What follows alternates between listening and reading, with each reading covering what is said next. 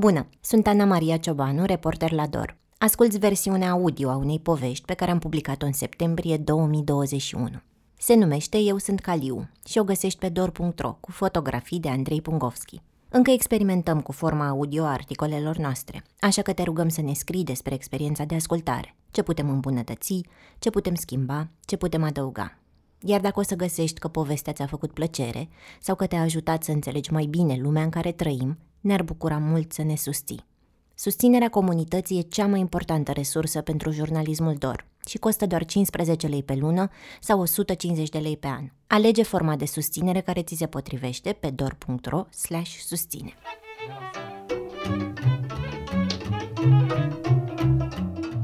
Grădina urbană, o terasă de lângă Teatrul Național din București, zumze într-o seară de început de iulie.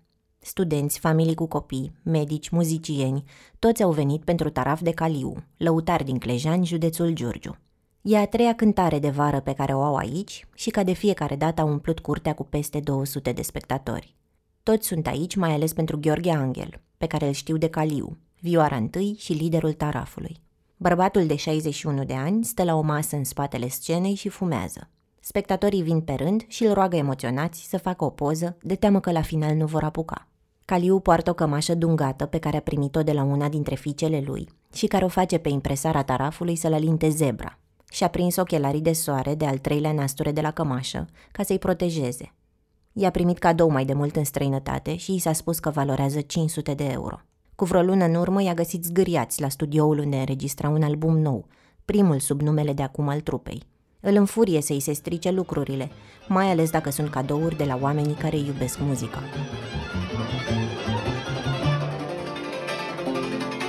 Pe scenă, ceilalți șase colegi fac ultimele probe. Caliu salută vesel spectatorii pe care îi recunoaște, ducându-și mâna la inimă sau la frunte. Le-a cântat la petreceri sau la nunți, pe alții i-a cunoscut cu o seară înainte la un jam session cu trupa rock Stema și a avut grijă să le spună să revină și pentru taraf. Primește cadou o sticlă de Jagermeister de la un grup de medici și o așează încântat sub masă. De câțiva ani bea doar șpriț, dar apreciază gestul. Urcă pe scenă împreună cu fiul lui, Robert, pe care Caliu îl pregătește să ia locul într-o zi. Sunt cu el și acordeonistul Marin, coleg de o viață, Ionică Țimbalistul și Iulian de la contrabas. Mai târziu li se vor alătura și soliștii Florin, Ionuț și Viorica Rudăreasa. Toți instrumentiștii și Viorica au făcut la un moment dat parte din Taraf de Haidux, lăutarii care au bătut lumea din anii 90 și până în 2016, când a murit impresarul belgian care i-a lansat. Sub acest nume a obținut un premiu BBC World Music pentru cel mai bun grup din Europa și Orientul Mijlociu, au cântat la petreceri private pentru Johnny Depp, alături de care au jucat și în filmul The Man Who Cried, și au defilat la o prezentare a designerului Yoji Yamamoto. Când a rămas fără impresar, Caliu s-a gândit că poate să cânte și singur. Toți ceilalți sunt de schimbat dacă nu sunt serioși, mi-a spus. Caliu nu e, dar tot cu vechii colegi merge înainte. Caliu e astăzi liderul tarafului care duce în spate istoria clejanilor. Un viorist care știe cum e să n-aibă de niciunele, dar și cum e să fie șeful lumii, cum îl alintă Jean de la Craiova. Știe și cum e să o ia de la zero, cu încrederea că sunetele pe care le scoate din vioară îi vor hrăni familia și îi vor câștiga respectul oricui îl ascultă. Asta se întâmplă și la grădină, încă de la primele acorduri tânguite, amplificate de țambal și contrabas, cât să construiască un suspans de film. Conversațiile se întrerup, spectatorii de la coadă se grăbesc să intre, iar vreo doi chelneri rămân câteva clipe pironiți în goana lor între mese și bar. E același efect pe care caliul are și la o nuntă sătească. Știe că i-are pe meseni în palmă când îi vede că au rămas cu lingurile în aer. Muzica iese de aici și oamenii simt ce le transmit, mi-a spus odată arătând spre inimă. De asta le curg lacrimile și roaie, de asta râd, de aia dansează. Tot ce își dorește, mai ales după un an de pandemie în care n-au cântat, e să fie sănătos, el și ai lui, și să aibă publicul în față. Acum au descoperit și tinerii noștri ce valoare vine de la clejani. Înainte o cunoșteau doar străinii. E foarte important să demonstrăm că ținem tradiția în viață, că știm să cântăm ca acum 300 de ani, cum cântau bătrânii noștri, și să arătăm cum a evoluat totul. Și vreau să-l cunoască toată lumea și pe băiatul meu, Robert, că el va fi viitorul. Pe scenă, Caliu stă cu un pas mai în fața fiului, care s-a așezat pe un scaun lângă acordeonist. Pare că își privește vioara pe sub gene, mulțumit că l-ascultă și se tânguie fix așa cum îi dictează. Viorica mea, o alintă Caliu.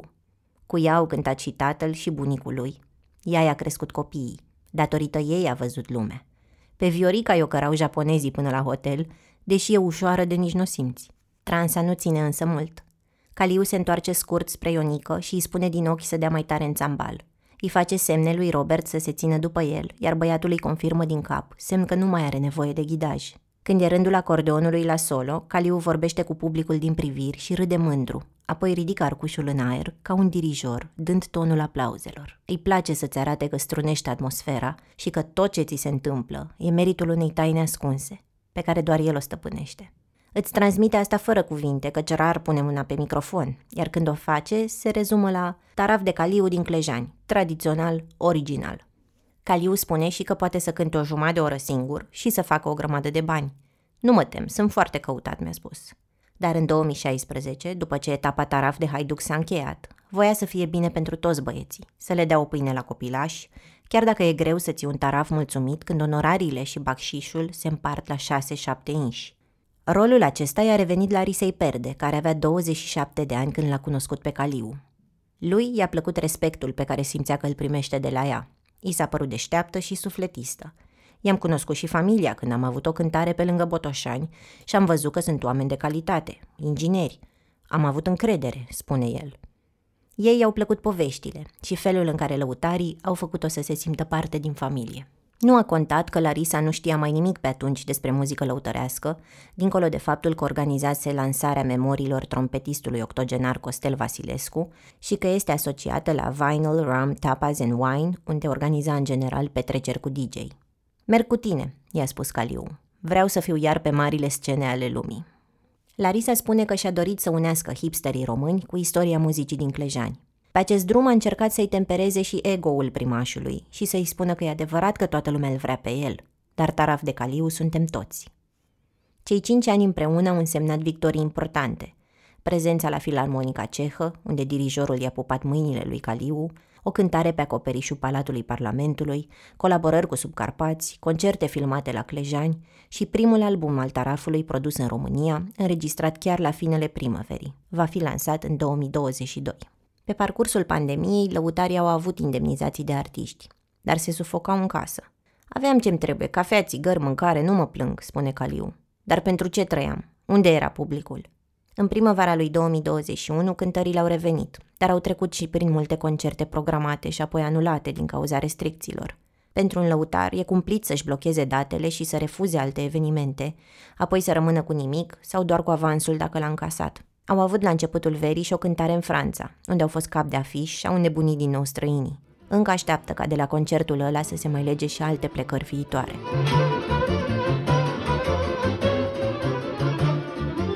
La grădina urbană, așezat pe marginea scenei, un băiat blonduț de vreo 10 ani mângâie ritmic un ukulele și se uită cu ochii măriți la Caliu, care își agită vioara pe ritmul săltăreț de la Rustem, un joc popular din sudul României. Degetele vioristului se mișcă ba alert, ba lent pe strunele viorii, iar pantofii lui lustruiți pășesc ferm pe ritm, parcă înghiontiți de un arcuș invizibil. Rustemul e vechi de cel puțin 200 de ani și e una dintre piesele cu care își încearcă copiii din Clejan puterile când pun prima oară mâna pe vioară. Dar schimbările bruște de ritm, felul în care Caliu ba îi zâmbește cu dragoste viorii, ba se îndrăjește și parcă o ceartă că nu ține pasul cu el, fac jocul țărănesc să sune când a metal, când a blues – în public se dă din cap, se tropăie sau se bate ritmul în masă, iar dacă spectatorii ar juca într-un film mut, n-ai crede că o vioară sătească i-a îndrăjit așa. Robert îl invită pe puștul cu uculele să se așeze pe scaunul lui. Caliu se apropie de băiețel și îl sărută pe cap. Îi arată cum să plimbe degetele pe corzi, apoi înhață arcușul și continuă aproape șoptit rustemul la urechea lui. Copilul îi amintește de Aris, un puș de 11 ani din Buzău pe care îl meditează la vioară și pe care l-a și invitat de câteva ori pe scenă să cânte fix piesa asta. Se gândește și la Robert, cum se ambiționa singur în cameră să iasă ondulațiile și cum îl certa, poate prea dur, deși îl vedea că e forță, pregătit. Pe finalul piesei, parcă trezit din transă, Caliu crește viteza. În timpul aplauzelor scoate o batistă albă din buzunar și șterge sudoarea.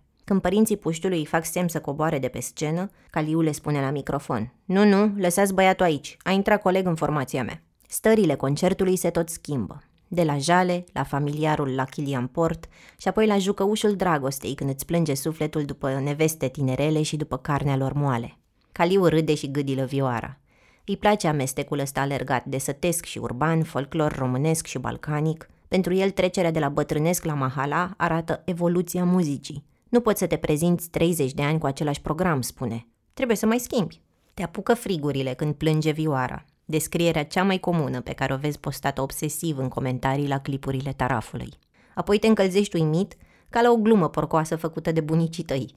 Te sfredelește necazul că îmbătrânești. Caliu scormonește să te aducă acolo, în clipa suspendată între jale, dragoste și bazmele bătrânilor, în momentul muzical care îți va oglindi zbuciumul, de vei crede că ai priceput tot ce era cu tine. Doar că taraful aleargă și te lasă un pic călcat de tren, vorba lui Johnny Depp, cel mai mare fan al nostru. Nu apuci să pui bine degetul pe ce te doare, că simți țambalul lovind și mai rapid în stomac. Caliu îți prinde fugar privirea, apoi îți zâmbește. Parcă te întreabă din ochi dacă pricep ce ți se întâmplă. Orice te frământa a mai fost plâns așa de sute de ani încoace. Sfârcurile cu gust de țuică de prună s-au mai zdrobit ca o alună. Casele între tufani s-au mai ridicat. Iubiții au mai fugit cu alta. Caii s-au mai furat noaptea. Vioara strunește o istorie care te cunoaște mai bine decât te cunoști tu. Hai, Caliule, vorbește cu ea. Cum te înțeles cu ea de acasă? Îi strigă ceilalți bărbați din taraf. Așa, șefule, omoară Îndemnurile sunt mai degrabă pentru public, în caz că nu a priceput ce se întâmplă. Un om mângâie, smucește, iubește și ciupește o vioară ca să le arate cum ar fi să trăiască cu toate emoțiile la vedere. Când crezi că ți-ai țopăit sau plâns toate trăirile, cobra, cum îi spuneau străinii, pentru că înhață gâtul viorii ca pe o pradă pe care o sugrumă, îți dă lovitura finală. Maestrul Caliu o să-și facă acum plăcerea cu firul de păr de cal, cum a învățat de la bătrânii noștri, îl invită solistul. Hai, maestre, fă pofta! Caliu lasă arcușul deoparte. Își acordează vioara pe nota mi. Leo, ginerele lui, îi întinde o cutiuță din care vioristul scoate o pudră de sacâz. O împrăștie pe un fir subțire, legat cu un nod strâns de prima coardă. Apoi îl prinde cu două degete și îl întinde sau îl tensionează ritmic, când lent, când agitat, când lung, când abia ciupit.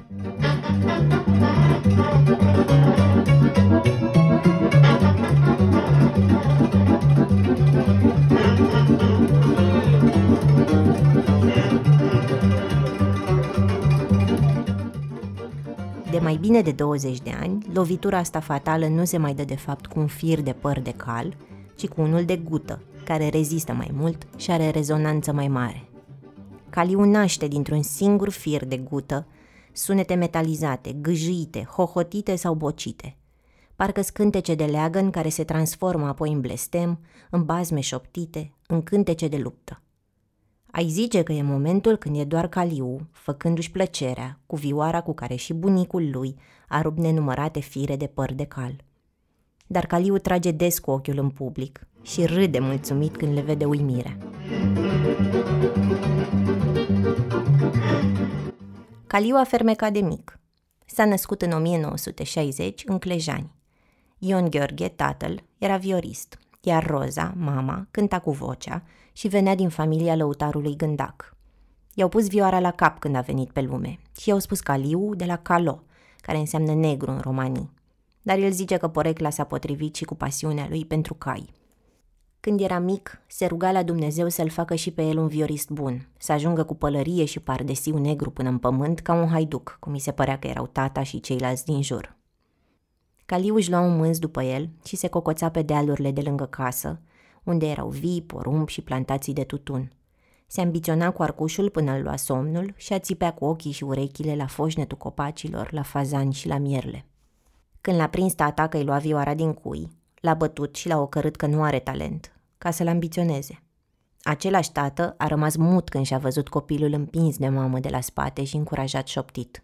Pune mâna acum și demonstrează-le, îi rupe toți.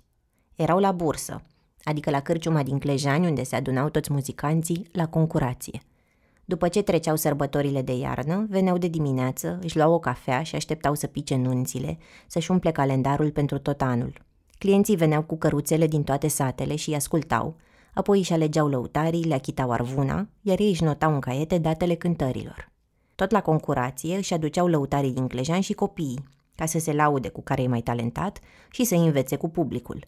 Lui Caliu era rușine de părinți și de toți lăutarii mari care așteptau să-l asculte, dar era sigur pe ce voia să cânte. Horanunții și Murgulețul. De atunci l-au luat toți la ochi că va ajunge cineva. Un unchi a adus o vioară Steiner cu care Caliu dormea în brațe și studia până îi rupea corzile. Cu vioara aia i-a făcut pe popă, primar și milițian să-l urce pe masă și să-l umple de bani. Era prințișorul satului. Toți așteptau să vadă ce va ieși din el. Într-un sat în care romii au cântat sute de ani pentru boieri și au fost sclavii mănăstirilor din Vlașca, denumirea veche a județelor Giurgiu și Teleorman, apoi animatorii nunților și înmormântărilor țăranilor români, care compun și astăzi peste 70% din populația comunei, era evident, inclusiv pentru copii, că muzica e ușa secretă către o viață mai bună. Bogdan Mihai Simion, copzar, fiu și nepot de lăutari și gazda unei emisiuni despre istoria muzicii lăutărești, spune că ulița lăutarilor din Clejani, pe care locuiește și Caliu, e un concept unic în Balcani, cu siguranță pe cale de dispariție, de vreme ce în 1969 trăiau acolo peste 110 muzicanți, iar astăzi mai sunt șase.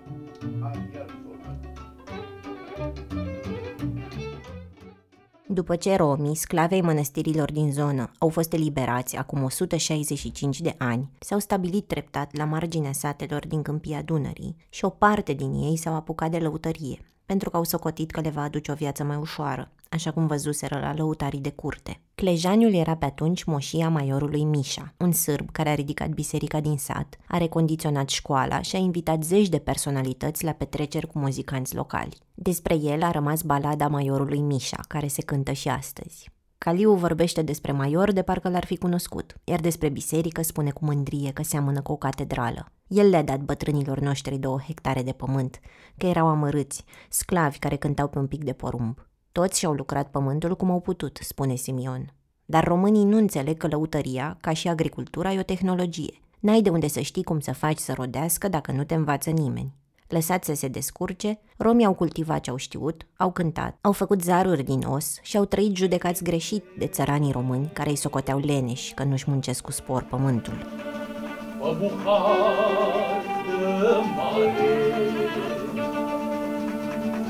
Pa dulce cărare, spre soare răsare, sunt nouă argele.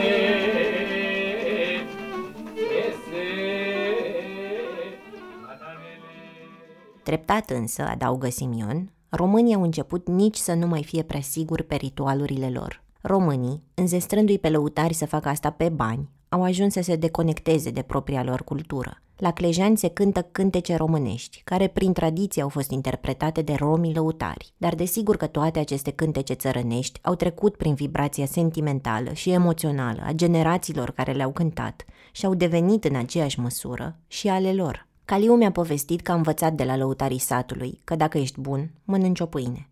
Că nu e suficient să mânuiești bine instrumentul. Trebuie să te ții de angajament, chiar dacă vine altul și îți oferă mai mult pentru aceeași dată.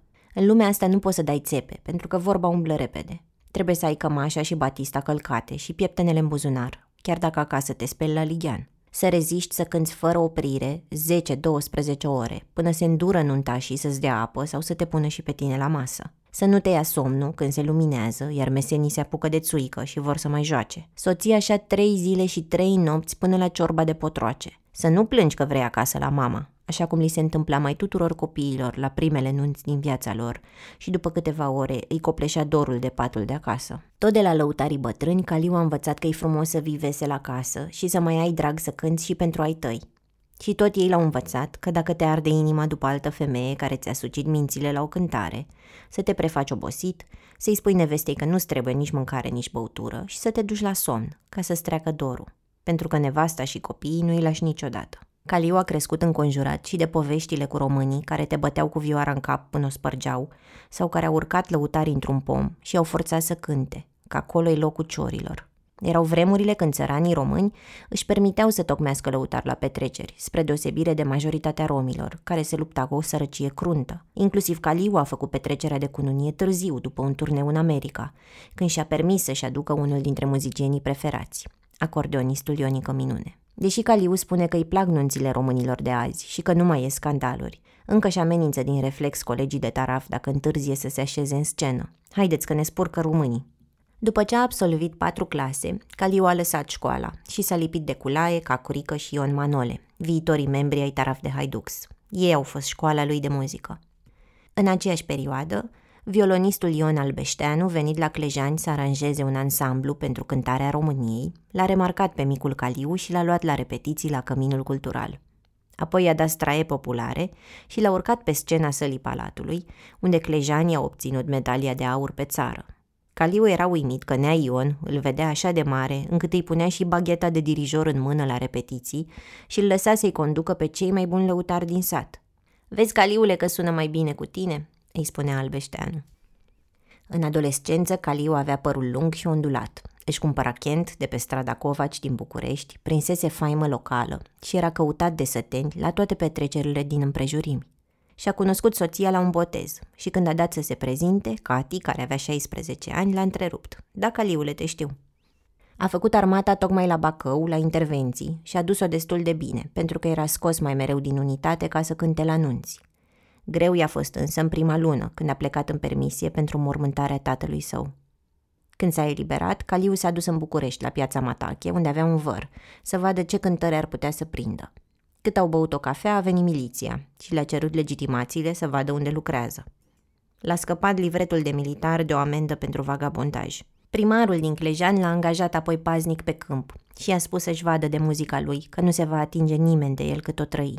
Lui Caliu îi place să spună că a fost haiduc dintotdeauna. Stătea cu arma pe câmp și vedea cum veneau și românii și romii la fura de porumb sau grâu, că pe atunci toți furau de la comuniști. Îl rugau, nu trage nea Caliule, nu ne da la miliție. Eu sunt miliția acum, le răspundea, iar apoi încuraja. Luați fraților că moare copiii de foame. Nici n-aș fi putut să-i refuz, mi-a spus. Dacă mă prindea la o nuntă și îmi dădea în cap că nu i-am lăsat. Urmând exemplul bătrânilor care l-au luat la nunți încă de când era copil, la 20 de ani Caliul a întâlnit pe țimbalistul Ionică, care la 11 ani abia debuta. Tu de acum cânți cu mine, i-a spus. Și împreună au rămas până astăzi.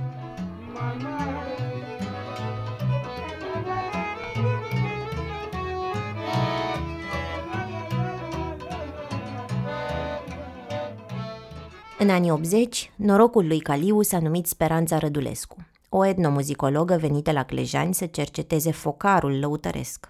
O aduseseră câteva înregistrări cu muzicanți de aici, pe care le găsise la Institutul de Folclor, dar și poveștile lui Albeșteanu de la Cântarea României.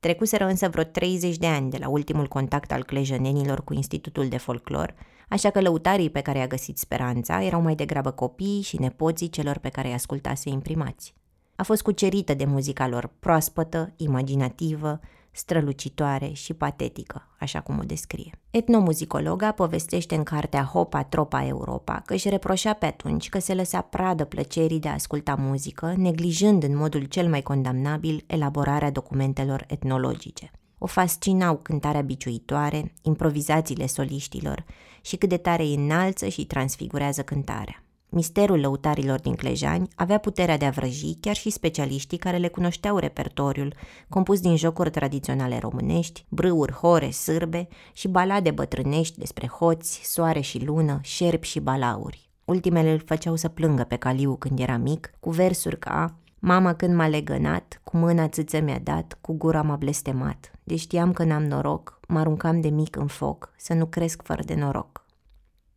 Speranța a trimis înregistrarea unui cântec de dragoste de la Clejani unei reviste de limbă franceză. De acolo, directorul Arhivelor Internaționale ale Muzicii Populare i-a chemat pe lăutari la Geneva și Paris.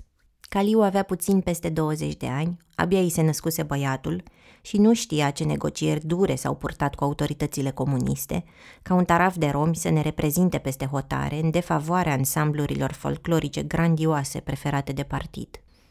Însă în martie 1988, avionul companiei Swissair s-a urnit, ca tractorul pe arătură la cea pe Clejani, cum a glumit Fluerici. A râs și doamna Speranța care i-a însoțit, dar s-a și temut să nu fie excesivi. Caliu ștergea cu dosul palmei lacrimile vărsate pentru copilașii rămași acasă. Fluerici și Cacurică s-au apucat să cânte până au cucerit-o pe însoțitoarea de bord, care i-a burdușit cu dulciuri și sticluțe de alcool și le-a promis că vine la concertul lor de la Geneva. S-a ținut de cuvânt și a apărut însoțită de comandantul de zbor și de încă o colegă. Lăutarii duceau cu ei ceva al lor, care îi făcea pe străini să se simtă mai vii.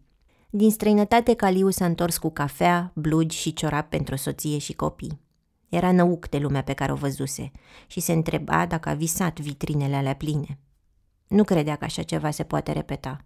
Trăiseră un noroc de la Dumnezeu și acum erau înapoi la ulița și nunțile lor, la viața cu necazuri care parcă loveau la tot pasul. Vioristul Neac Șuculai a căzut cu bicicleta și a rămas infirm. Țimbalistul Petrică Manole a făcut infarct după 48 de ore de cântat la o nuntă. Lovitura cea mai grea a primit-o Caliu, care și-a pierdut fica de trei ani într-un accident cu apă clocotită. După câteva zile de spitalizare, Florentina s-a stins în brațele părinților. Caliu a gelit, dar cu toată amărăciunea din suflet, a trebuit să cânte în continuare. Din asta ne câștigăm pâinea de când ne-am pomenit, spune el. Nu aveam ce altceva să facem. La scurt timp după, lui Caliu i s-au mai dus pe rând mama și o soră. Dar ca într-un concert intens, după ce muzica îți scormonește măruntaiele, mai vine uneori și un tempo neașteptat și parcă zâmbești din nou, deși nu credeai că o să mai poți. Cati și Caliu au mai avut o fică, pe care au botezat-o tot Florentina. Și dincolo de cei trei copii, viața i l-a adus lui Caliu și pe impresarul belgian Stefan Caro, direct la poartă. Caro a ajuns în vacanță în România în vara lui 89, împreună cu o prietenă care i-a cerut să-l ducă să vadă lăutar romi. A ascultat peste 50 de muzicanți din Clejani și i-a încolțit în cap gândul că i-ar putea ajuta să câștige o mulțime de bani, dacă i-ar scoate din țară. Le-a promis înflăcărat că se va întoarce. Și nu prea l-a crezut nimeni. Apoi, în ianuarie 90, Neac Șuculai, printre cei mai respectați lăutari din sat, a compus balada conducătorului. Și o foiță foi de foi, în ziua de 22, a venit vremea înapoi, să trăim frate și noi. În același an, Caro s-a întors și a adunat 10 muzicanți pe care i-a îmbarcat în avionul de Belgia sub numele Taraf de Haidux, pe care l-au ales împreună. Lăutarii, în frunte cu seniorul Neacșu, dar și cu moștenitorul Caliu, s-au gândit la haiducii din baladele vechi care umblau la brâu cu șapte pistoale învelite în mușamale, luau de la bogați și dădeau la săraci. Poveștile despre pădurile din Vlașca, pe care puțin se încumetau să le străbată de teama haiducilor, erau încă vii la Clejani. Speranței nu-i venea să creadă că belgianul Caros a lipit atât de tare de Clejani încât s-a și insurat cu o fată de acolo – Impresarul a căutat-o de mai multe ori pentru sfaturi amicale, mai ales despre cum să strunească conflictele tarafului. Speranța și-a amintit că lăutarii, pe cât erau de fascinanți, așa cum îi descrie ea, pe atât erau de intenși când se amenințau că se iau la bătaie, când dispăreau cu orele prin oraș și se întreba dacă o să-i mai găsească, sau când îi ciocăneau la ușă pe rând să-și țină valizele la ea în cameră, de teamă să nu-i fure colegii. Era o gașcă de bărbați gălăgioși care uneori îi spuneau cu patos – Doamna Speranța e ca mama noastră. Ce aprecia etnomuzicologa cel mai mult la ei erau folclorul vechi, vocile puternice ale bătrânilor și mai ales felul în care se luau la harță și se completau în versuri, de trebuia să le faci semn să încheie și să primească aplauzele, că altfel o țineau așa până dimineața. Tehnica și viteza tânărului Caliu erau impecabile, iar prezența scenică și improvizațiile lui Neac Șuculai erau de film însă l-a sfătuit pe Caro să nu se ia după Caliu și alții mai tineri, să nu-i lase să strice frumusețea autentică cu muzică de mahala sau cu aranjamentul comunist de la cântarea României. Taraful cu care ea călătorise în anii 80 avea viori, țambal mic care se poartă atârna de gât, fluier, contrabas. Dacă aduceau țambal mare, acordeon și repertoriu de București, le altera autenticitatea. I-a spus să fie atent și la publicul de elită care îi îndrăgise la finele anilor 80 cu riscul de a pierde o parte din mitocani. Caro nu era convins, își amintește speranța. Lăutarii sunt obligați prin profesie să-și înnoiască stilul. Țăranii o cer. Am eu dreptul să le impun tinerilor un stil bătrânesc de care nu mai sunt atașați? A întrebat-o. Ce era de fapt autentic? Folclorul românesc clejanizat de spiritul și talentul acestor muzicanți sau realitatea vieții de lăutar, care se adaptează cerințelor publicului, așa cum au făcut-o și strămoșilor, care cântau și turcești și rusești și românești, după placul stăpânilor. Lui Caliu îi plăceau improvizațiile cu care putea să-și arate virtuozitatea. Studia acasă tot ce auzea, manele, jazz, muzică clasică. Nu-i păsa că în străinătate taraful era promovat ca muzică gypsy și juca după cum era contextul. Dacă îi lăudai cu clișee despre romi, că muzica și viața lor sunt libere, te aproba că așa s-au născut și așa cântă. Dacă apreciai folclorul românesc, era de acord că autenticul și tradiția locului sunt cele care contează. Iar dacă îi spuneai că are o tehnică impecabilă, îți povestea cum are totul în cap, cum se așează pe pernă și se perpelește ce să mai schimbe și ce să mai facă. Și toate sunt adevărate. Are o vorbă în care crede mult. Nu dai marfa pe ambalaj. Importantă e trăirea din care iese muzica, iar aceea e la fel pentru el și în America, și la o nuntă sătească, și între prieteni la Clejani. O simte și când cântă Pădure Verde Pădure și când interpretează valsul de pe albumul Mascarada. Pentru străinătate, Taraf de Haidux și-au pus cămăși înflorate, iar Caliu a purtat chiar și joben. Primul lor album, lansat în 1991, s-a numit Muzic de țigan de Rumanii și conținea un snop de hore și sârbe, dar și cântecul haiducului sau cântec de supărare țigănesc, înregistrat în romanii și română. În 1993 au apărut în filmul La Chodrom, regizat de Tony Gatliff, o călătorie muzicală prin istoria romilor, din India până în Spania, cu oprire la Clejani. Au luat premiu după premiu la concursurile de muzică balcanică, oferind publicului un amestec năucitor de balade bătrânești și influențe care se lipeau de ei din întâlnirile și colaborările cu muzicieni din toată lumea. Afară era o lume care îi adora cântând în limba romanii, care îl făcea pe Caliu să comunice cu muzicieni romi din toată lumea, ba să se înțeleagă aproximativ, spune el, și cu indienii. În romanii numără înainte să înregistreze o piesă în studio. Ec, dui, trin, ștar. Muzicanții erau liberi să fie orice își doreau, iar străinii păreau să iubească orice le dădeau, dar mai ales autenticul, pentru că acolo era garanția că spectacolul din fața lor vine dintr-o lume care joacă după reguli arhaice, nealterate de graba vestică. Ziarele scriau despre acești vagabond care termină cântarea oficială, apoi mai stau încă o dată pe atât cântând în stradă, pentru bacșiși. Datul banilor la lăutari era ceva ce vestul înțelegea ca fiind o tradiție de mult uitată, pe când în România era un obicei la fel de viu în anii 90, cum fusese și la 1800.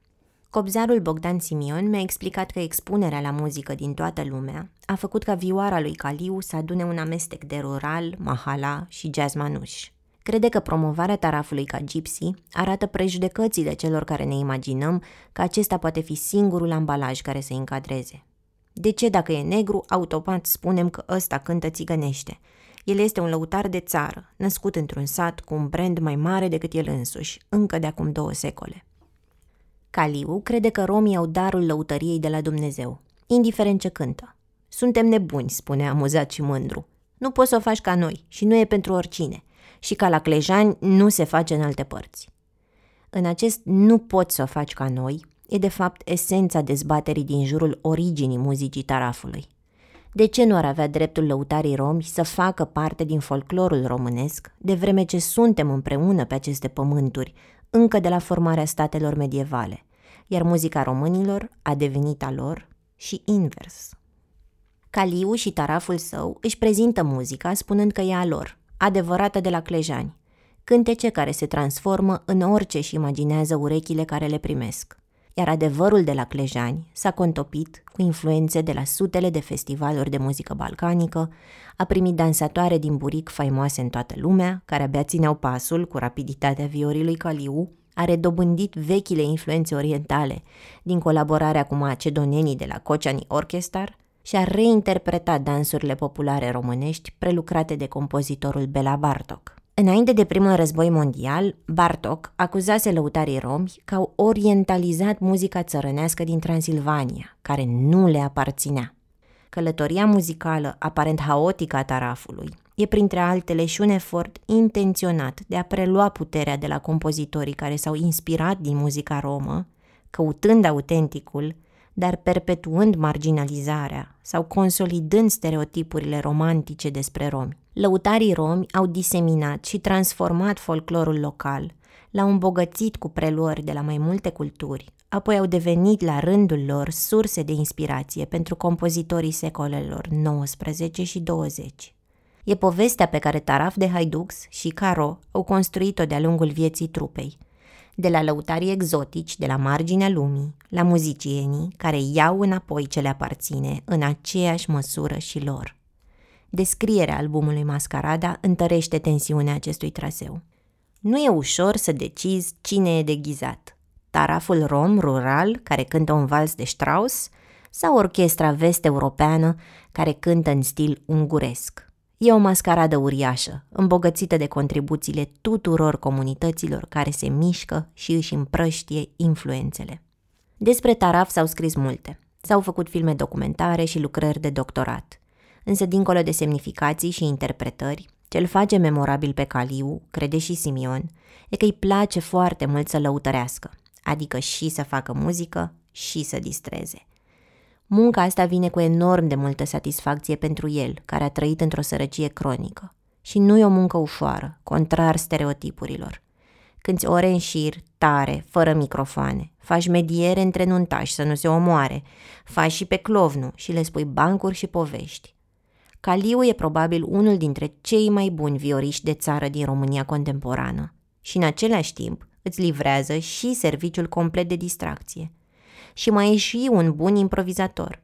Când simte că e limitat, Caliu ciupește din clasic, balcanic, jazz, din maneaua pe care a auzit-o pe drum spre cântare. Ce spune Simion e că ne place de Caliu chiar și dacă nu pricepem de unde vine muzica lui, din opincă sau de la curțile boierilor, din sclavie sau de la păstori. Ne e mai ușor să etnicizăm talentul și să spunem că lau romi în sânge, iar mult lăudatul autentic e o umbrelă suficient de cuprinzătoare pentru tot ce ne creează senzația că e aici de când lume. Așa că roim în jurul tarafului și al lui Caliu, crezând că autenticul e magnetul, când de fapt forța care ne atrage vine pur și simplu din el. Dincolo de scenă, Caliu e un bunic care te îndoapă cu mâncare și te primește în casa lui cu mândria și bucuria de a te servi cu crap de dunăre, cu vișinată de casă, cu ciorba adevărată. Soția, fiicele sau nepoatele aleargă printre musafiri cu farfurii, pahare, cafea, gheață sau scrumiere. La plecare nu-i chip să-l convingi să nu-ți dea și la pachet. Face la fel și pentru musafirii străini și pentru colegii de taraf. Luați-mă și mâncați, insistă de zeci de ori până îi pune pe toți la masă. Uneori îi curg lacrimi de fericire când își vede nepoata cum îi aduce batista călcată, ochelarii sau vioara înainte să plece la cântare. E și superstițios și prăpăstios și nu îi place să vorbească despre moarte pentru că îl sperie. Noaptea, când aude o bufnitură, sare dezbrăcat și strigă Săriți, haideți că au venit hoții! și dă să pună mâna pe ceva cu care să se apere. Râde când vede că era doar o sticlă de apă minerală care a bufnit în congelator, dar tot îi se pare semn rău. Dacă a cântat la o mormântare, e atent la zgomotele nopții și nu doarme. Când aude ceva, pentru o clipă e convins că a venit mortul să îi se arate. Deseori zgomotul e chiar de la un coleg de taraf, care, la fel ca el, nu are somn și vine să stea de vorbă. Îi e drag de curtea lui, chiar dacă îi pare rău că a dat jos casa de paiantă după un turneu în America. Era veche de o sută și ceva de ani, cu două camere și o bucătărie, dar ce bine era. Am dat-o jos, că am zis că râde lume, să ridic și eu ceva frumos. Trebuia să o fac muzeu. Când iese pe balcon, privirea îi fuge peste casa mică a acordeonistului Marin, pe care îl căinează că a fost cu el peste tot în lume și nu a pus nimic deoparte. Apoi se îndreaptă țintă spre o salcie care-i semnul pentru unde a fost cândva casa părintească. Iubește liniștea clejaniului, pădurea din apropiere, neajlovul să ia pe cei dragi și grătarul și să stea la iarbă verde. Acasă îi place să aibă mereu flori proaspete în ghivecele atârnătoare și în glastre. Își întreabă musafirii dacă le place, dacă se așteptau să fie așa de frumos și de curat. Încă mai are de lucru la etaj, unde vrea să aibă camere pentru musafiri și un bar, dar momentan nu sucă rufe. Râde că iarna le lasă două ore și le ia perfecte, pentru că toată căldura se duce sus. Uscătorie naturală. Doar când termină de finisat o să fie mulțumit. Sper că anul ăsta termin și mă liniștesc. Caliu spune că în Clejani am mai rămas șase muzicanți din câți eram, iar doi dintre ei sunt el și fiul, care nu s-a mutat de acasă. Cei bătrâni s-au stins, alții au plecat în capitală sau peste hotare, iar copiii nu mai au zecile de profesori de la care să învețe meserie. Speranța continuității stă în Robert și în nepoți, dar poate și în copiii care vin la el pentru meditații. Lui Caliu i-a trecut prin cap de câteva ori să rămână în străinătate și să-și aducă familia acolo, mai ales că i s-au făcut oferte și de la restaurante și de la școli de muzică, dar nu a putut să se rupă de clejani. Nici măcar în București nu vrea să rămână. Îi e și urât să umble singur noaptea prin oraș. Dacă îl recunoaște vreun nebun și zice că are bani la el și scoate cuțitul. Uneori se gândește că afară nu trebuia să demonstreze nimănui nimic. Vorbea vioara pentru el. În România încă sunt momente când nu e respectat și îi vine să-și ia câmpii. cum a fost la un festival mare la care a ajuns obosit după o nuntă. Când să-și pună instrumentele, băieții uitaseră picioarele de la țambal. Au rugat repede cealaltă orchestră să cânte pe țambalul lor, ca un necaz, iar oamenii au fost de acord. Producătoarea evenimentului i-a spus însă lui Caliu că nu-i place țigănia asta. El ar da oricui vioara lui, fără discuții. Iar spune, fă treaba, fă meseria, nicio problemă. Între artiști se poate întâmpla oricui obosit după cântări. În clipa aia nu mai era Caliu, care s-a jucat cu fetița lui Johnny Depp, care a uimit învățând Paganini în 20 de minute. Era un țigan care confirma prejudecata că nu e serios și ordonat. Le-a spus colegilor că nu mai cântă și au plecat cu toții. Când ești luat politicos de la aeroport cu mașina, primit cu daruri, aplaudat și respectat, e greu să suporți umilințe în țara ta. Dar situațiile astea sunt atât de răspândite, încât cel mai adesea nu le bagă în seamă. Cum a fost când avea o înregistrare programată într-un studio, iar administratorul clădirii le-a urlat că el nu permite muzica asta în clădirea lui, că acolo se cântă alte genuri. Larisa, impresara tarafului, era șocată. Caliu a ieșit din clădire fără chef de scandal și i-a spus Larisei să o lase baltă. Nu știi, Larisa, că aici câinii și țiganii n-au voie? Din umilințele astea repetate îi vin lui Caliu impulsurile de a domni pe toată lumea, de a se scuza pentru etnia lui. Sunt țigan, dar sunt cinstit. Sunt țigan, dar sunt curat. Și de a se ambiționa, la 61 de ani, să demonstreze iar și iar cât e de valoros, pentru că talentul nu îl poate lua nimeni. E o luptă pe care o duce inconștient și fiul lui Robert, căruia Caliu spune că i-a pus mai întâi vioara la cap când s-a născut, apoi sabia în mână, când l-a simțit pregătit. Când Robert avea trei zile, mama lui a copt trei pâini pentru ursitoare, iar el crede că i-a ursit să ajungă ca tatăl lui. Nu știa nimeni în 1983 că pe amândoi îi așteptau plajele australiene, unde o să le fie așa de frică de rechini că nu vor intra în apă, câmpurile verzi din Noua Zeelandă sau fanele din Japonia. Caliu a început turneele internaționale când Robert avea șapte ani. Băiatul venea direct acasă de la școală și studia ore în șir, singur cu un casetofon și cu o casetă pe care o înregistrase tata ca să se pună la punct. Peste hotare, Caliu plângea și băga mâna în buzunar când vedea copii care cerșeau și se întreba dacă ai lui or avea ce le trebuie. Robert îi simțea prezența prin gesturi mici, pe care nu le uită nici acum. Caliu le deschisese un cont copiilor la restaurantul din sat, să bea și ei Pepsi sau să mănânce un corn cu ciocolată, minuni abia apărute în anii 90. Din când în când, patronul striga după ei și îi chema la un suc, iar băiatul știa că orice ar fi acolo în străinătate, tata pentru ei trage. Din gesturile astea mici, Robert și-a format un sistem de valori despre care spune că poate e învechit pentru vremurile pe care le trăim. Am fost învățat să ajut pe oricine dacă am. Mi-e și rușine dacă îmi cere cineva și nu am. Că sigur nu-ți cere de bine ce-o duce. De asta dacă tu mă chem la nunta ta și îmi spui că ai doar atâția bani, vin și cânt. Mă deranjează doar când știu că ai și încerc să tragi de la mine. Când se întorceau haiducii în sat, Robert stătea pe lângă cei bătrâni și asculta, apoi se întreba, o să ajung și eu așa? Caliu îl încuraja și îi spunea că dacă o să studieze mult, o să fie și el căutat. Dar era și greu să-l mulțumești. Odată se enerva și punea mâna pe vioară, de-abia îi mai vedeai degetele în timp ce demonstra ce înseamnă la valoare. Cele mai frumoase erau seriile când veneau toți lăutarii de la nunți și puneau o masă mare sub un pom. Fiecare aducea mâncare de acasă, ieșeau și vecinii români cu băutură de drag să-i asculte. Treptat, băiatul și-a făcut curaj să se lase auzit. Neac Șuculai îl îndruma, așa cum îl îndrumaseră bătrânii și pe tatăl lui. Ori cânți, ori nu cânți, ești băiatul lui Caliu, lumea are pretenții, îi spunea bătrânul. Tu duci mai departe numele ăsta, îi spunea și mama. A fost presiune, dar Robert nu a fugit de ea. I-au tremurat picioarele la 12 ani când Caroi a trimis o scrisoare din Belgia, invitându-l să facă parte din taraful seniorilor. Era pregătit, spune Caliu. Cum să nu mi-aduc băiatul meu lângă mine? Robert a plâns și el de dorul clejaniului în primele avioane. Parcă ieri era un copil care aștepta să demonstreze că e bun și acum mai are trei ani și face 40. Momentan stă cu un pas în spatele tatălui. Nu pot să concurez, mi-a spus. Chiar dacă aș fi mai bun, nu aș arăta niciodată. Caliu e un dar de la Dumnezeu. Energia vine de la el. Pe la 30 de ani, și Caliu stătea cu un pas în spatele lui Neac Șoculai.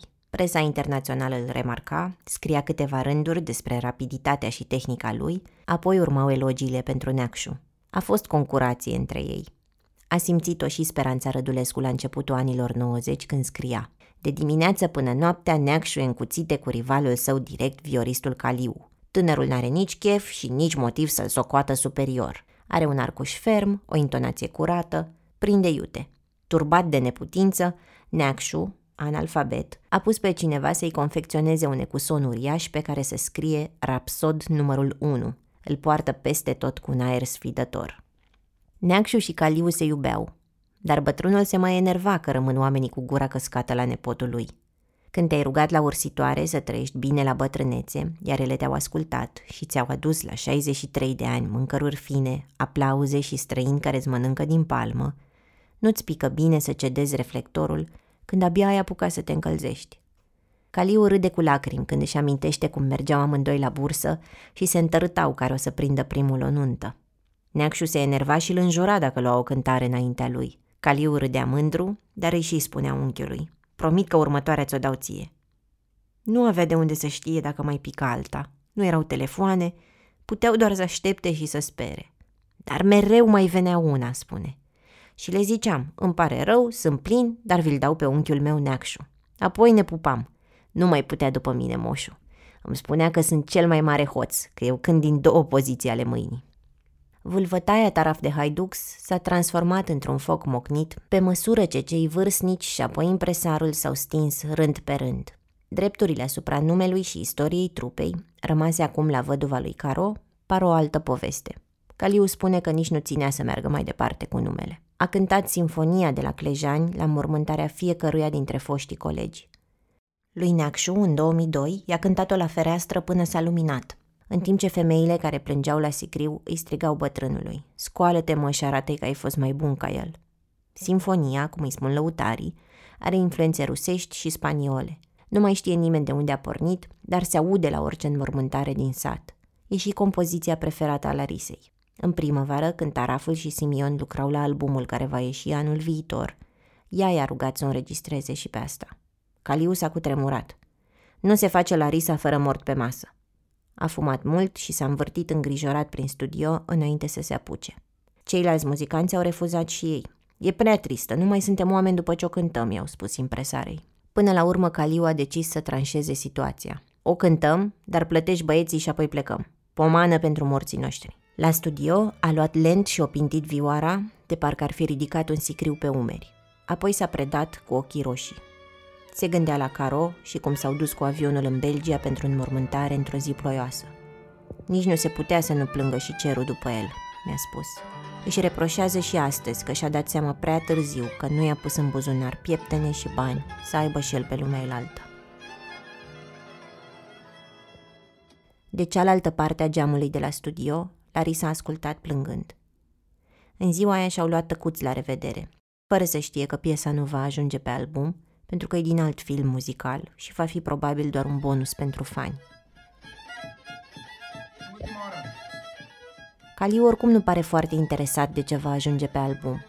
Nu a avut răbdare să asculte toate piesele înregistrate, o combinație de balade vechi, jocuri de nuntă, muzică lăutărească urbană și manelele de la începutul anilor 2000. A decis după 11 minute de audiție că e foarte bine. Important e ce ajunge la public când e pe scenă. Aha, să sună un pic grec. Exact, ca la greci. Un pic grec, nu sârbesc. Aha. Caliu un fulecă lacom din succes la 61 de ani. Parcă mai e o veșnicie până la 78, vârsta la care s-a stins neacșul. Iar el are grijă să se țină bine – să bea doar șpriț și să nu mai pună gura pe bere că face burtă, să facă și genuflexiuni în grădina din Clejani și să mănânce puțin, fără prăjel prea dese. Îi spune zilnic lui Robert, măi tată, eu poate mai am cinci ani dacă vrea Dumnezeu. Tu ești viitorul. Are grijă să-și scoată fiul în față și să vorbească despre el oricui, dar e de vreme pentru a mai străluci încă un star lângă el – Parcă fierbe și când Viorica Rudăreasa, solista cu care colaborează, adună fani care vin special pentru vocea ei răgușită, rochile sclipitoare sau dansul de sculță. La concertul de la grădina urbană din iulie, pe Caliu l-au apucat nervii când Viorica a încercat să danseze ușor la sciv cu el în timp ce cântau. Era o schemă pe care o făcuseră de sute de ori și tot de atâtea ori îi zâmbise, o împinsese în glumă, apoi se pupaseră amical sau înconjurase pe după gât cu vioara. Dar în seara aia Caliu a coborât de pe scenă fără să-și ia la revedere de la public și fără să le trimită zeci de sărutări în aer, așa cum face de obicei. Nu mai îmi trebuie Larisa, eu sunt Caliu. Au venit oamenii ăștia toți pentru mine, i-a spus impresarei. Am și eu nevastă, copii, ce-i bătaia asta de joc? Mă cunoaște toată lumea asta. Cum să se frece cu curul Veorica de Caliu? Larisa l-a rugat să se liniștească și a stat cu el cât a tras cu sete dintr-o țigară. N-a înțeles de la ce a pornit conflictul și s-a gândit că poate era gelozia lui Caliu la mijloc, că nu voia să împartă aplauzele cu Viorica, sau poate că era emoționat de masa medicilor sau de cea a solistului trupei Stema cu care cântase cu o seară înainte. Teama de a fi judecat și de a fi categorisit ca mai puțin decât Caliu, diamantul de la Clejani, se răsfrânge în toate. Dacă noi nu avem încredere unii în alții, cum să mai aibă oamenii încredere în noi? Le spune colegilor de taraf când apare vreo ceartă. Dacă noi nu venim la timp, curați, îmbrăcați frumos, ce o să zică românii? Că suntem țigani serioși, jegoși? Păi e frumos? În muzică gândește la fel. Dacă noi nu studiem o oră, două pe zi, jumătate de oră dacă e cald, Păi nu mai sună la fel și mă trage și pe mine în jos, scad și eu. Creierul nu mai reține la fel, castraveții nu se mai mișcă cum trebuie. După ce s-a calmat, Caliu a dat directive tarafului să strângă țambalul și să-l care, a băut o gură de șpriț, și-a luat vioara și s-a dus la masa medicilor să cânte doar pentru ei. Era forma lui de a le mulțumi că au venit la concert și de a spăla seara cu muzică și veselie. În plus, doamna doctor e un om important, care i-a chemat la spital să le facă analize generale și să-i vaccineze de COVID, dacă le permite sănătatea. Raționamentul lui e așa. Dacă această doamnă iubește muzica, nu i-ar face vreun rău care să-l împiedice să mai fie pe scenă. La început de august, în weekendul în care Larisa organiza la Brezoi un festival de muzică lăutărească, la care Caliu și Taraful ar fi trebuit să fie cap de afiș, muzicanții au umplut din nou grădina urbană, pentru prima oară în cinci ani, fără impresară. Nu era clar dacă colaborarea urma să se încheie, ce era sigur e că se adunaseră multe discuții despre bani, dezbateri despre respect, plus frica și furia lui Caliu după ce a primit zeci de mesaje care îl criticau că s-a vaccinat. Mă cunoaște toată lumea, nu am nevoie de Larisa, eu sunt Caliu, mi-a spus și mie nervos în ziua când au luat decizia să se despartă. De supărare era hotărât să vândă mașina și să-și rezerve un panou publicitar lângă aeroport cu numărul lui de telefon mare ca să știe toată lumea să-l contacteze direct. Larisa mi-a spus că poate aveau cu toții nevoie de o pauză. Cu câteva săptămâni în urmă îi oferea lui Caliu bomboane înainte de cântare, mânca sarmale la Clejani și lua în considerare propunerea primarului de a contribui la ridicarea unui monument al lăutarilor în sat, deși îi se părea absurd ca tot din munca muzicanților să se facă. Apoi s-a lăsat o liniște cu care nu era obișnuită după cinci ani cu taraful. La câteva zile de la ruptură, Robert i-a propus unuia dintre asociații grădini urbane să le fie impresar. Eu ce vreau de la un manager e să mă țină ocupat, mi-a spus Robert. Să nu mai impun eu cântări pe lângă, să mă întreb dacă mi-ajung banii, să dea avansul la tot ce programează și să cântăm, măcar o dată de două ori pe săptămână. Așa a apărut un nou concert la grădină pe 8 august, la care tinerii s-au înghesuit din nou la poze, i-au spus lui Caliu că i-ar pupa mâinile ca lui Ducadam, că e un român adevărat, că a rămas modest în ciuda renumelui. El le-a mulțumit, fără să dea de gol ce furtună îl fierbea. Stabiliseră probele de sunet la 5 și concertul la 7. Era aproape 8, iar Ionica nu ajunsese și avea telefonul închis. Ciocănelele și cheia de acordat țambalul erau la el, deci n-avea cine să-l înlocuiască. Caliu se întreba dacă să trimită pe cineva cu un taxi să le aducă o orgă. Era curios și dacă Larisa se gândește la ei. Nu poți să-l mâni pe Dumnezeu, mi-a spus Caliu după ce i-a trecut supărarea care îl făcuse să strige cu câteva zile în urmă că n-ar accepta-o pe Larisa înapoi nici dacă l-ar ruga în genunchi. Acum îi lipsea. A fost o fată bună, a ținut la noi, știa de glumă, am făcut multe împreună. Ambele trăiri au fost la fel de adevărate în momentele în care au fost rostite – așa cum supărarea de moment cu Viorica Rudăreasa a trecut și s-a transformat în normal că nu se poate fără ea. Ea e vocea tarafului. Pentru că așa e Caliu. Te întâlnește azi, te îndrăgește și îți spune că ești familia lui, îți cere sfaturi, te invită la clejani.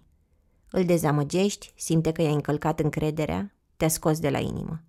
Poate te și înjură, dar ușa rămâne crăpată și dacă o împingi un pic și el încă mai crede în tine, poți să intri înapoi. Dar publicul strâns în seara aia îl răsfăța și îl făcea să mai uite de probleme. Vă știu de la tata și vă iubesc, i-a spus cineva. Tot respectul, maestre. Să vă țină Dumnezeu sănătos o sută de ani de acum încolo. Când rămânea singur cu nea Florin, cel de la care închiriază țambalul, se jura pe mormântul lui că îl scoate pe Ionică din taraf. Apoi iar încerca să-l sune. A suda în cămașa albă călcată impecabil de Cati, cu maiou alb pe dedesubt și pantalonii bej de stofă subțire. Abia ce-și băgase pieptenele în buzunarul de la piept după ce și-l trecuse concentrat prin părul negru, când a apărut Ionică, în pantaloni scurți și tricou. Caliu i-a spus că îl face să cadă jos de la tensiune. Cum să te prezinți așa? Ai schimburi, nu știi cine te vede, ce suntem aici la piscină? I-a spus printre dinți să n-audă lume.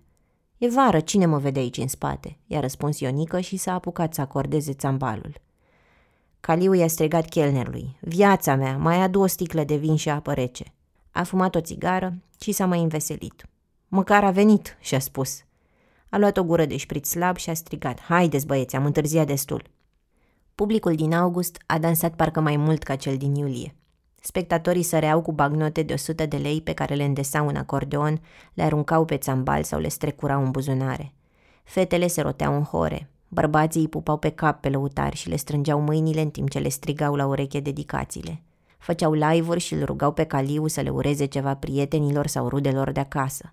Taraful a renunțat la pauze și a oferit de toate, de la baladele cântate de nepotul lui Cacurică, pe care l-a duseseră cu ei pentru vocea care amintea de vechiul membru al grupului, la urbane, ca în stație la Lizeanu, sau hituri mai noi, ca ziua în care tu m-ai sărutat. Taraful nu cântă altfel dacă le dai bani, dar cu siguranță îi faci fericiți dacă le mulțumești așa pentru muzică. Bacșișul e semnul că te-ai simțit atât de bine încât ai trecut peste stânjeneală și te-ai ridicat. Ai simțit nevoia să ceri o piesă pentru cineva drag. Finalul concertului a adus un moment rar după snopul de bisuri strigate din public. Marin coborâse cu acordeonul de pe scenă, lua dedicații și începuse o piesă. Caliu i-a smucit microfonul din mână și a făcut semn că a zbârcit versurile, stând cu ochii după bani. A cântat el strofa așa cum trebuia, dezvăluind o voce răgușită și apăsată, care amintea de-a lui Neac Șuculai. Era o piesă prea dragă ca să suporte să o audă stâlcită. Și mai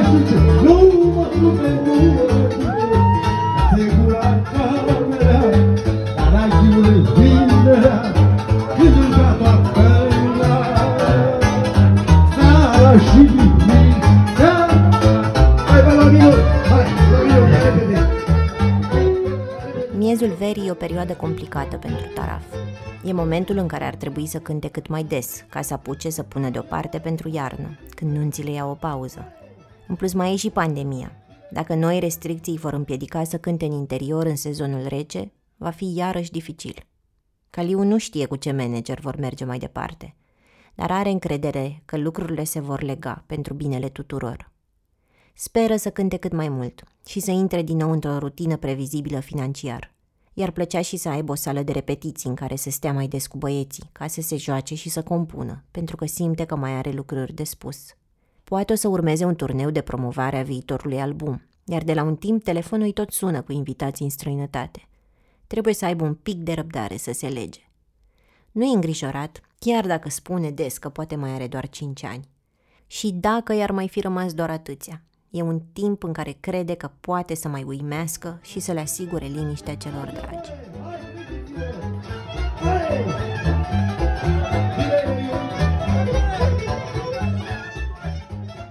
Să-l auzi pe Caliu cântând cu vocea pentru o clipă poate fi un salt fulgerător prin timp, când poate doar el o să mai știe versurile cântecelor bătrânești, iar Robert va fi cel care va uimi prin tehnică.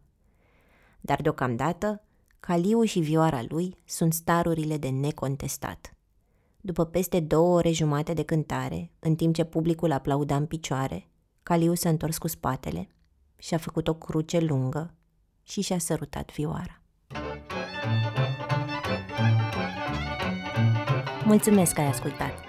Poți să-mi scrii despre cum a fost povestea pentru tine la anaarondor.ro Înregistrările pe care le-ai auzit pe parcursul narațiunii au fost făcute de mine în mai 2021 la Unda Recording, unde Taraf de Caliu a înregistrat un viitor album. Dacă vrei să-l ai pe Caliu în bibliotecă, intră pe dor.ro și cumpără de la noi din shop numărul 45 al revistei.